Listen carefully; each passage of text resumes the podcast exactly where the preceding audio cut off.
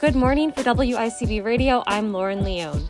Researchers in South Africa, where the Omicron variant is spreading quickly, say it may cause less serious COVID cases than other forms of the virus, but it is unclear whether that will hold true.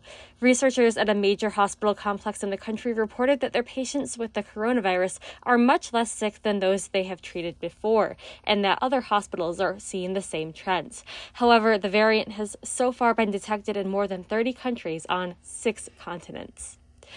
The U.S. Justice Department is suing Texas over the state's plan to redraw its voting districts, saying that the plan enacted by the Republican led legislature would make ballots cast by black and Latino voters count for less than those of others. The suit was the second in a little over a month to be filed by the Justice Department, challenging Texas over voting. It also puts other states on notice as they redraw their voting districts. 17 states have already finalized congressional maps this year, with more expected to complete the process before the spring. Calls are growing for State University of New York Chancellor Jim Malatras to step down. This comes after documents generated by an investigation of former Governor Andrew Cuomo showed Malatras using profane language against a woman who later accused Cuomo of sexual harassment. Despite outcry from officials for his resignation or firing, he retains support from the Board of Trustees and key state labor unions.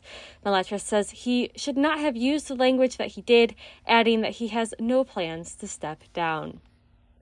Ithaca Mayor Svante Myrick confirmed that he won't run for governor and addressed rumors of a lieutenant governor candidacy, saying he also has no plans to leave the city. This follows a New York Post story from earlier this month listing him as a prospective candidate for State Attorney General Letitia James, who's now running for governor. He has previously said that any new position would have to wield enough power to effect more change than what he feels he can do as mayor. Myrick is one of the longest serving mayors in Ithaca's history serving nearly 10 years. A Cornell University student was pronounced dead at Cayuga Medical Center yesterday evening after being found unresponsive in her off campus apartment earlier in the day. The deceased was identified as sophomore Tara Atlori, a student in the College of Agriculture and Life Sciences. The university will hold a community support meeting for members of the community tomorrow at Willard Straight Hall.